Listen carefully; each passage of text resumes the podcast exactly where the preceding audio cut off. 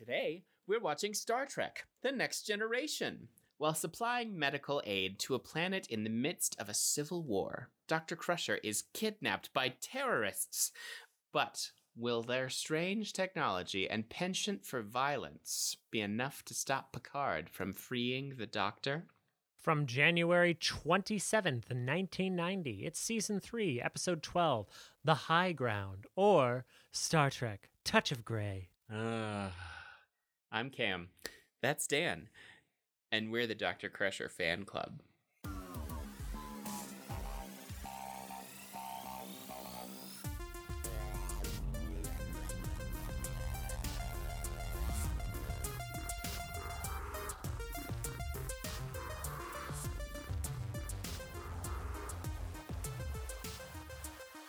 Remarkable. Just just remarkable. Utterly remarkable. Ah. Ah, Daniel. Daniel, Daniel, Daniel. About you, but I thought that these two episodes in a row were just lovely. I I had a great time. Oh, absolutely. I think I especially like this second episode. I think the first one was good as well, but lots of different dynamics and and interesting things happening. This one's maybe better overall, but has more problems. I don't know. I have complicated feelings, but I really do enjoy this one. It's You? I know. I'm so I'm so nuanced. I've so, I've got such hot takes. You need oven mitts just to handle them. Uh, it's like you're the the blood-fisted god of opinions. I am. I am the bloody fisted god of opinions. Um I I do have I do have one little bit of trivia that I need to point out after you read the thing that just Okay. makes me so tickled. Ooh, Dan has trivia and it makes him tickled. Is everyone ready? Are you ready? I better get through this thing quickly. Hang on. On stardate 43510.7, the crew of the Enterprise is sent on a mercy mission to deliver medical supplies to the war torn, non affiliated planet Rutia 4 in the middle of a decades long conflict with rebel separatists called Ansata, which every time I see written down, I want to say Anastasia, but you know, just personal problems. Anastasia is far much more fun to say. While Dr. Crusher, Data, and Worf relax in a cafe, a bomb casually goes off in a public plaza, injuring many bystanders. Dr. Crusher attempts to tend to the wounded and goes against Captain Picard's suggestion to return to the ship, but her efforts are interrupted when she is abducted by a man using an unknown method of teleportation. After being denied the use of the Enterprise's superior firepower to seek and destroy the Ansata's base, Alexana Devos, the head of Rutian Security, orders severe interrogation to all known Ansata sympathizers, and an act which the Enterprise crew finds horrifying and incredibly immoral. Without new information from Devos, the Enterprise crew investigate the teleportation technology and find that it is used to shift between dimensions, allowing the Ansata to rebel and bypass even force fields. Notice how I used rebel as a as an adverb there. At the Ansata base, Crusher learns her abductor is Kyril Finn, the leader of the Ansata. Crusher refuses to eat or otherwise cooperate with Finn. After several hours, Finn lets Crusher out of her restraints and requests that she help treat their wounded. Crusher discovers that the inverters, the Ansata teleportation technology, cause irreversible damage to the user's DNA, and that many of the Ansata are sick due to excessive use of the inverters. Finn admits that the inverter is their only advantage against the Rutian government. During an interrogation of a known sympathizer, Riker tells him to let the Ansata know that they are willing to talk. After, Finn believes that the Federation, by providing medical aid and working with the Rutian government, is against them and launches an attack on the Enterprise. Despite Crusher's request to avoid harming her son, because turns out he had a son and he's dead now, the Ansata managed to plant a bomb on the Enterprise's warp engine, the warp core, as it were, but quickly that is put down and put out into space by LaForge. The distraction is enough to allow Finn to appear on the bridge and abduct Captain Picard. With Picard as his captive, Finn uses the inverter to come to Counselor Troi on the Enterprise and demand the Federation become involved in mediating the dispute, returning to the planet before security can arrive. Picard, learning of Crusher's situation, tells her she should have obeyed orders that Wesley is awesome, and to continue working on gaining Finn's confidence to hopefully end the dispute peacefully. Data and Wesley are able to use Finn's appearance to locate the Ansata base, and Commander Riker, Worf, and DeVos assemble their forces. After they transport into the base, the combined forces are quickly able to quell the resistance. Finn, as a last resort, attempts to execute Picard, but Devos kills him. It is her conclusion that if Finn remained alive, his imprisonment would spark more resistance, while being killed in battle will only will elevate him to martyr status, but reduce the violence short term. When young when a young Ansata member who had been helping Dr. Crusher attempts to exact revenge on Picard, Crusher is able to convince him to drop his weapon by saying, No more killing. No more killing. Drop it. Drop it. which Riker notes is a sign that there may be more fruitful discussions to resolve the issues in the future. And so ends the high ground. Cameron, Yes, Daniel. this episode has such a wonderful, nuanced conversation about war and conflict, and it's it's well thought out and it's quotable. There's really only one explanation. You are correct. This is written by Miss Snodgrass. it it was indeed. Knew it right away because her name appeared in the opening credits. but I mean, you can guess even by just how wonderful the dialogue is. Yep. I'm pretty good. I'm pretty good at spotting hers from dialogue and DC Fontana episodes by being important in canon. Well, and also the dialogue. She's so pithy, Bones. She's so pithy. she is. And so funny and touching. Ugh. I mean, I just only need to say one word to you. Yep. To prove it. I-Chaya. What's the one? Oh,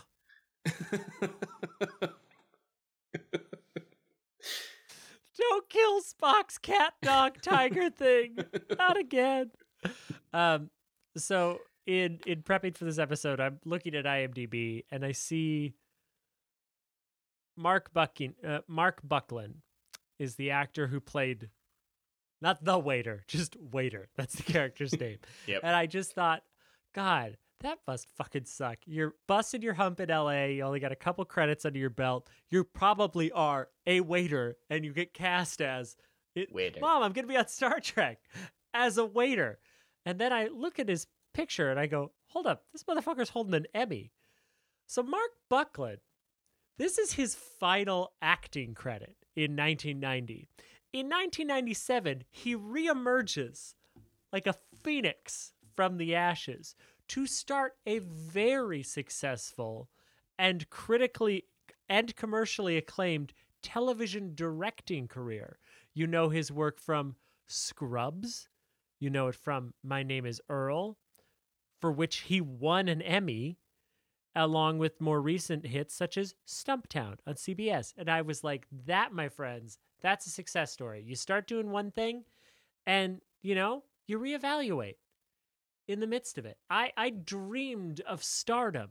I never imagined that I would end up being a mediocre podcast host, but life changes and you just roll with the punches. oh, Daniel, how dare you say mediocre? I know, subpar. Regardless. No, no. no. I mean, you have three of them, I know. and all of Um, which expose different aspects of your personality. I think that alone is exemplary. Or a sign of mental instability.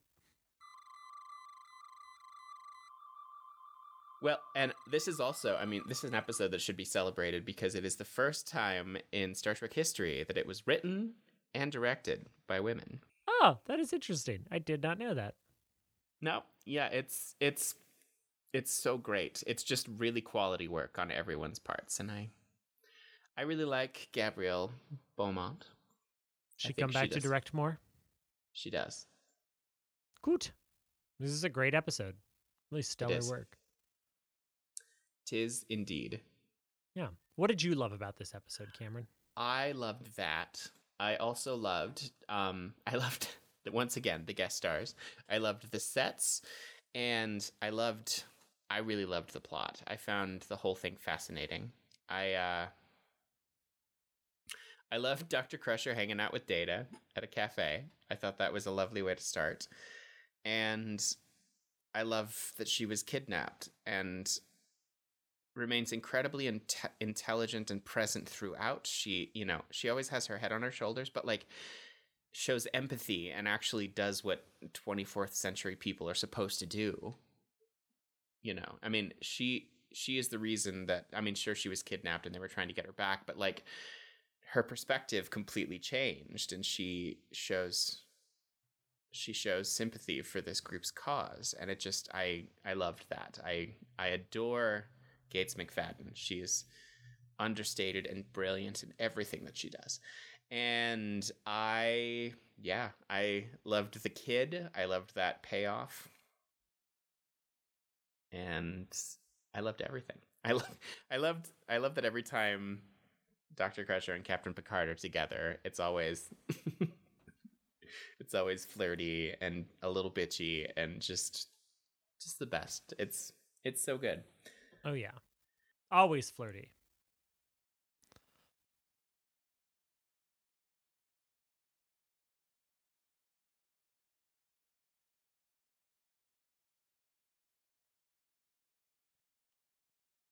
Ugh, it's the best. Um also, way to go, Wesley. He was remarkable in this episode. I don't have a single. I think he's found the right level of volume with his hair. Intelligent well. and level-headed and about, genuinely you know, concerned. This is, and just he's hit. He's hit just about just about like, as much as you can do. I mean, I go more than this, and it starts. We'll it, it, just starts to look um, weird.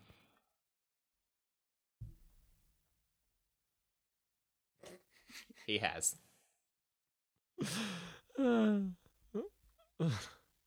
Any more feathers and he'd fly away. Um, he looks like Rue McClanahan, like he did in episode one of this season. Feathers. Feathered, feathered, feathered. Um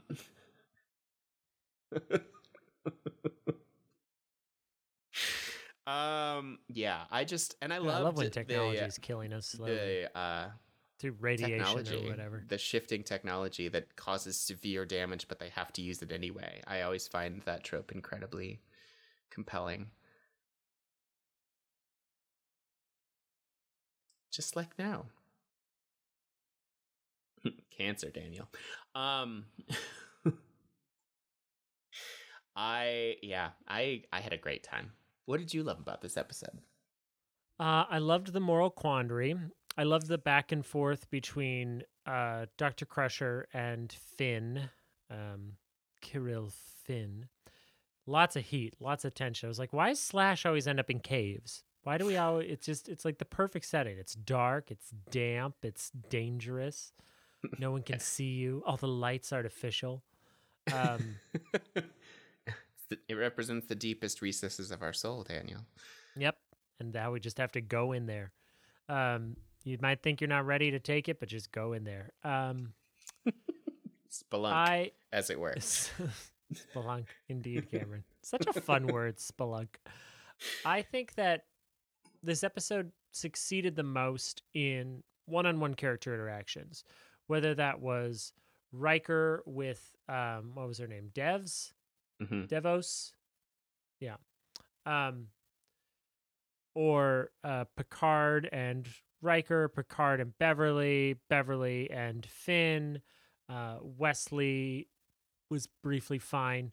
Um, I love that when they told him that his mother was kidnapped, Deanna definitely like changed into the green dress before they went over there. And Wesley, you could tell he's like listening to what Picard's saying, and you could just see it on Wil Wheaton's face because they're sitting on the couch together, and he's you could see it. He's like, "Don't look at her chest. Don't look at her chest. you could see like a, you could see a vein on the side of his head starting to pulse as he's like eye contact, eye contact, eye contact. it's pretty funny. I clocked at least four different times in the Picard maneuver was used in this episode. Always mm-hmm. fun. I loved uh, when the Enterprise got invaded. Like yeah. people beamed aboard and were fucking shit up. And Geordi had a great moment to shine, taking his badge off and beaming it, uh, getting the transporter to lock on, and O'Brien miraculously being sober enough to function on the controls and sending that out. Um, and then uh, the fact that he called for backup while he was diving, it's like, it turned us in engineering. What? it might be yeah it's it's Yeah. so good it's my It's favorite awesome. It's so good. Um I did like that the the troops were willingly like, well, I don't know if the troops knew what was causing the damage to them cuz their leader only just found out. And I don't think he shared that with anyone. So never mind. But I like that he was like whatever it takes, just an all all or nothing, all costs like I want to bring in somebody else to the table who has a stake in this and negotiate like I whatever I can do to try and further the cause. I kind of like Mad Men, like that singularly devoted characters who have like one insatiable goal and it's driving them just a little bit crazy. I I enjoy that kind of dedication. I find myself to be an undisciplined, lazy, useless fuck a lot of the time, so I admire the people who are like crazy devoted to that one thing. That one thing they're really good at. a lazy um, useless fuck huh hmm Um, no, there was there was a lot here that I enjoyed. This episode went by quickly, moved well, took turns, well structured, well paced. I think my favorite aspect was the conversations between Kyril and Beverly. Like I agree. Finn, the Finn and Beverly conversations were the best They not because. I love her going a little bit Stockholmy, but just because she starts this episode of like not even name rank and serial number, not making a quip. She's like, I'm gonna say nothing to you. I have nothing to say to you, my captor. She goes from there to a place of empathy and understanding, which is a nice, you know, character arc. I like to see change in a single episode, even if it's just disposition. Just a little bit of like, oh, I'm feeling this way, I'm feeling that way. Cameron, where you and I both come from, we have a saying leave the gate as you found it.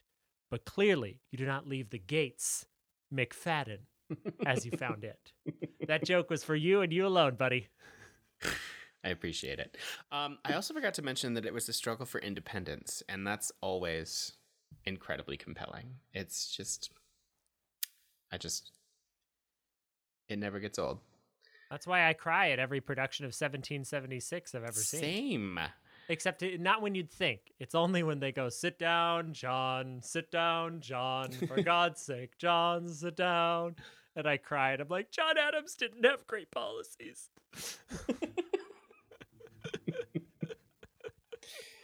He was an instigator, though. Sorry. you should be. that that work is remarkable. Um, I mean, the the reason it's remarkable is they make you question halfway through Act Two whether they're actually gonna do the thing that we know is for certain happening. And the score is so much fun. It's vaudeville. Anyway, sorry. Back to sh- uh, should we quote this bitch? we have to talk about what we didn't like, Cameron. oh, you're right.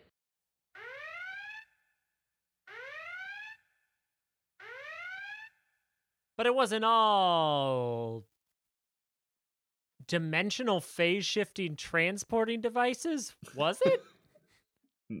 I mean, it was close.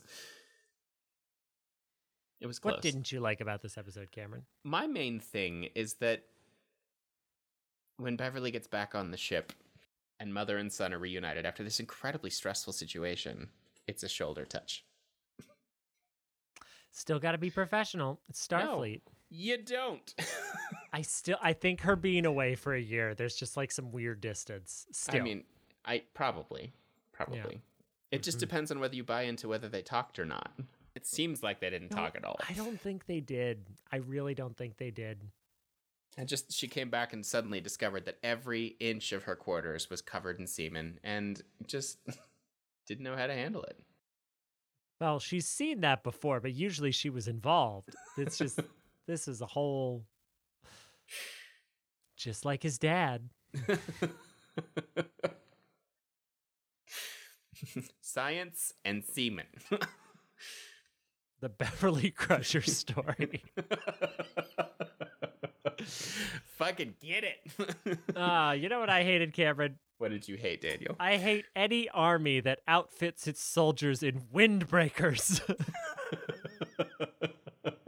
I'm a bad guy. Pew pew. Um, I thought the the needless graying of the I'm like just make just make them human or make them aliens. It's just like no, all the men of this species have a streak of gray in their hair that can They easily do. be added to or washed out of the head of an extra. it was oh that was dumb the cave set wasn't great um it was a little eh, it was it was fine. I also didn't like that they were so they could so easily infiltrate once they teleported in sorry transported in to the uh to the cave structure. It was real easy for them to like take a couple guards out and then just up it's over. I would have liked more of a shootout that to be a little more drawn out. Um, I also cannot believe that Riker actually uttered the words, people can't just appear and disappear. I'm like, you do that every single day.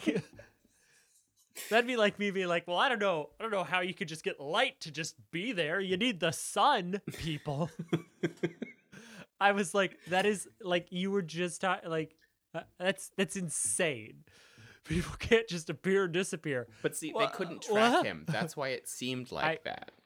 I understand, but I'm just the words came out of his mouth, and nobody looked at it and was like, "Well, I mean, not to get into semantics, like time out sidebar. Uh, yes, yes, they can. We we do it literally every day. Uh, so that was That's Yeah. fair. I also forgot to mention that I wasn't sure how I felt about the drawing thing. especially since it was so clearly a printed page. Yeah. Like the texture on that is kind of hard to hide that. Uh, Did you just I whip mean, I this don't- out on your laser printer? yeah, he's like, takes some pictures, prints it out. It's like, yes, I am. I am an artist. She's gonna think I'm so cool. I just, yeah, that was a weird. Like, if he's going to be an artist, maybe have it mean something more. It is a fine character choice. Like, I don't, I don't mind it, but I also, it's like, eh, yeah. Yeah, Yeah. that part was kind of whatever. Um I did appreciate the realities of living in a police state, but I didn't like how quickly Riker was just like, "Oh, so we're just just uh, interrogating kids now." Oh, okay. He just kind of he went along with stuff way too quickly with the police gal, and I was like, "Riker, I know you want to fuck her, but come on, like." Have, have a little bit of a standards. background. you you are bringing them medical supplies. You are in a position of power and authority in this dynamic. You don't need to just be like, isn't that a little extreme? You can be like, hey, that's fucked up, and you shouldn't do that. I'm the guy with medical supplies. Uh, You have to listen to me. Like I I, I don't think that's cool. It's not. They cool. were in a position where they could have easily done that. I was a little little let down by Riker. I think he was thinking uh thinking thinking a little too much with his saucer section.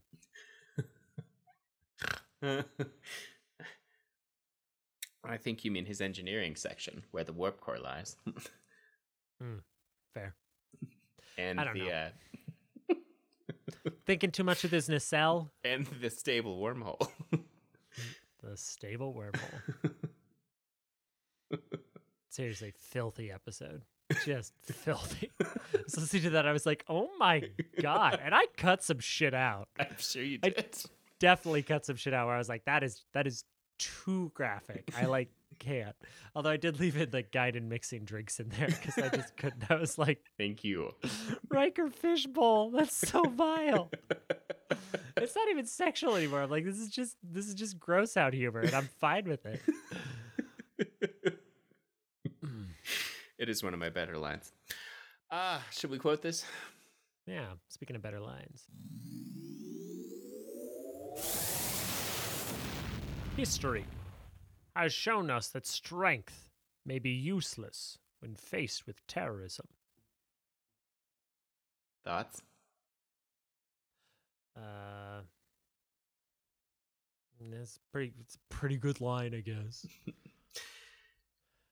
Although we're getting real close to that uh, 2024 Irish unification that they talked about, I so we better get on that. They better. Could tell in the writers' room they were just looking like, "You think they can get it together in 35 years?" Uh, in a world where children blow up children, everyone's a threat. That line was amazing. I also like your Alexana Devos. Thank Very you. nice. I would like to leave Commander Riker here to assist in your search for Dr. Crusher. If you like. You don't sound very optimistic. I know my enemy, Commander. They don't leave much room for optimism. Ooh. Telling. Ugh, Melinda, so good. Captain, anyone who is willing to transport in this manner would suffer significant internal damage that could be detected. Hmm. It sounds as though they may require the services of a doctor. hmm? Hmm? That head, that head tilt sold it. Right. Uh, I really was expecting him to turn directly to camera. A doctor? Ah? Like 90 degrees. okay. I have been reviewing the history of the armed rebellion, and it appears that terrorism is an effective way to promote political change. Yes, it can be. But I have never subscribed to the theory that political power flows from the barrel of a gun. I wish they would have included the rest of that. What's the rest of it? Just the data. You are the most. I mean, this question. This question has been around forever. You're the most human. I mean, Oh yeah, you're pond the, the the answer is, you know, to ponder the answer is human. Yeah. Thing. You're being the most human. We don't have a good answer. Yeah. Something to that effect. It's a good episode. Watch it. it is. It's a great episode. All right, give me your give me your Beverly. you should be drawing, not killing people. I can do both. Thank you. You're very helpful. You could learn to do this when you grow up. If you grow up. Dark. Dirk. Beverly, it is our obligation to think of escape. He's prepared to kill you. An excellent reason to escape. so. Quips, quips, quips, quips, quips. Already another one to take his place. It never ends. He could have killed you. He didn't. Maybe the end begins with one boy putting down his gun. I'm sorry. If I'd only gone back to the ship, I should have beamed you up. you wouldn't dare. Oh, yes, I would and should. Without my permission? If you don't follow orders, If you'd give reasonable orders, I'd obey. Doctor, I will be the judge of what is reasonable. Hot. Just fuck already. Speaking of, yep. is that what you want? What I want is to go home, back to my own country, to leave behind the roundups, the interrogations, the bodies lying in the street, to be able to walk without the bodyguards and not to have to jump at every unexpected noise. That's what I want, Riker. You didn't have to kill him. As a prisoner, he would have been a focus for violence as his followers tried to free him. Now he's a martyr, but the death toll might go down, at least in the short term. It's an imperfect solution for an imperfect world. This is Kyril Finn. Don't you know? A dead martyr's worth 10 posturing leaders. This is a war for independence. I am no different than your own George Washington. Washington was a military general, not a terrorist. The difference between generals and terrorists, Doctor, is only the difference between winners and losers. Such a great line. Captain, the Federation has a lot to admire in it, But there's a hint of moral cowardice in your dealings with non aligned planets. You're doing business with a government that is crushing us, and you say you're not involved? You're very, very much involved. You just don't want to get dirty. What happened to them? It's the inverter. It's given our cause a new life, but it asks for our lives in return. How much innocent blood has been spilled for the cause of freedom in the history of your federation, Doctor? How many good and noble societies have bombed civilians in war, have wiped out whole cities? And now that you enjoy the comfort that has come from their battles, their killing, you frown on my immorality? I'm willing to die for my freedom, Doctor. And in the finest tradition of your own great civilizations, I am willing to kill for it too. And that, my friends, is how you write a fucking monologue. Mm-hmm. I am fighting the only war that I can against an intractable enemy. Now I'm fighting a big war against a morally powerful adversary. Can't you see how that helps me? I'm afraid I can't. He's added another chair to the negotiating table. You added the chair, Captain. I am simply forcing you to sit in it. Wesley's hugging his mom at the end of the episode. Sort of. Kind of half touch, weird half hug. Like they're. It wasn't a real hug. Just just fucking hug. Take us out of orbit, Mr. Crusher. At your convenience. Believe it or not, I always considered myself moderate. What changed your mind? Being stationed here the last six months, watching the body count grow, the three assassination attempts on my life. I can see where that could affect your point of view. The event that really opened my eyes took place only a few days after my arrival. A terrorist bomb destroyed a shuttle bus, 60 school children. There were no survivors. The Ansata claimed it was a mistake, that their intended target was a police transport, as if that made everything right. That day I vowed to put an end to terrorism in this city, and I will. Melinda! God damn. we just, we love you. Holds up. I mean, you know, at the time, I feel like this, she's very much talking about uh, Irish independence, but it's it's poignant for any sort of struggle. It is. Yeah. It very, really very is. So, Cameron, Yes, Daniel. how many body destabilizing interdimensional wrist transporters would you give this episode? Daniel, I'm gonna give this one four and a half. I just, it's, it's not without its problems, but it's a remarkable piece of work. Just like you, Oh, that was so sweet. I'd give it 4.25. This is endlessly quotable and fabulously acted. And Gates McFadden. I know. Hmm. You almost don't miss Pulaski, except when you do. And then you say her name. Sometimes a day goes by, a whole entire day. But yeah, they're both remarkable. Hmm? For different, very different ways, but both remarkable. Oh, Daniel, we have loved it, hated it, quoted it, and rated it. So that just leaves one last thing for us to do, right? G- yeah, I, that's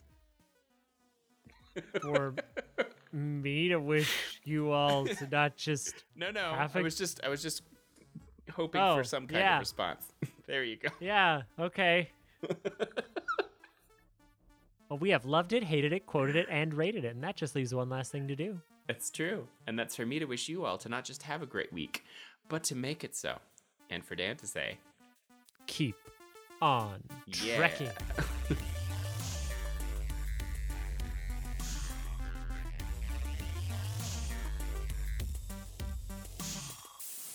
I didn't even get to make my joke. I was gonna, I was gonna say, twenty minutes of banter. Your it shows your insanity and your cleverness. Uh, slow claps and rewrite shows your intelligence and your sensitivity, and this shows how incredibly gay you are. Yeah, big old horny queer ball, this one. It's all fluid, just like whatever fluids. That's what I mean by, you know, sexual fluidity. I'm just into fluids. I'm just I don't into care. fluid. I don't care where they come from. oh my god, we are so off track. we are. Um, Uh, that's we're all gonna have to be cut, but that's fine. Yep.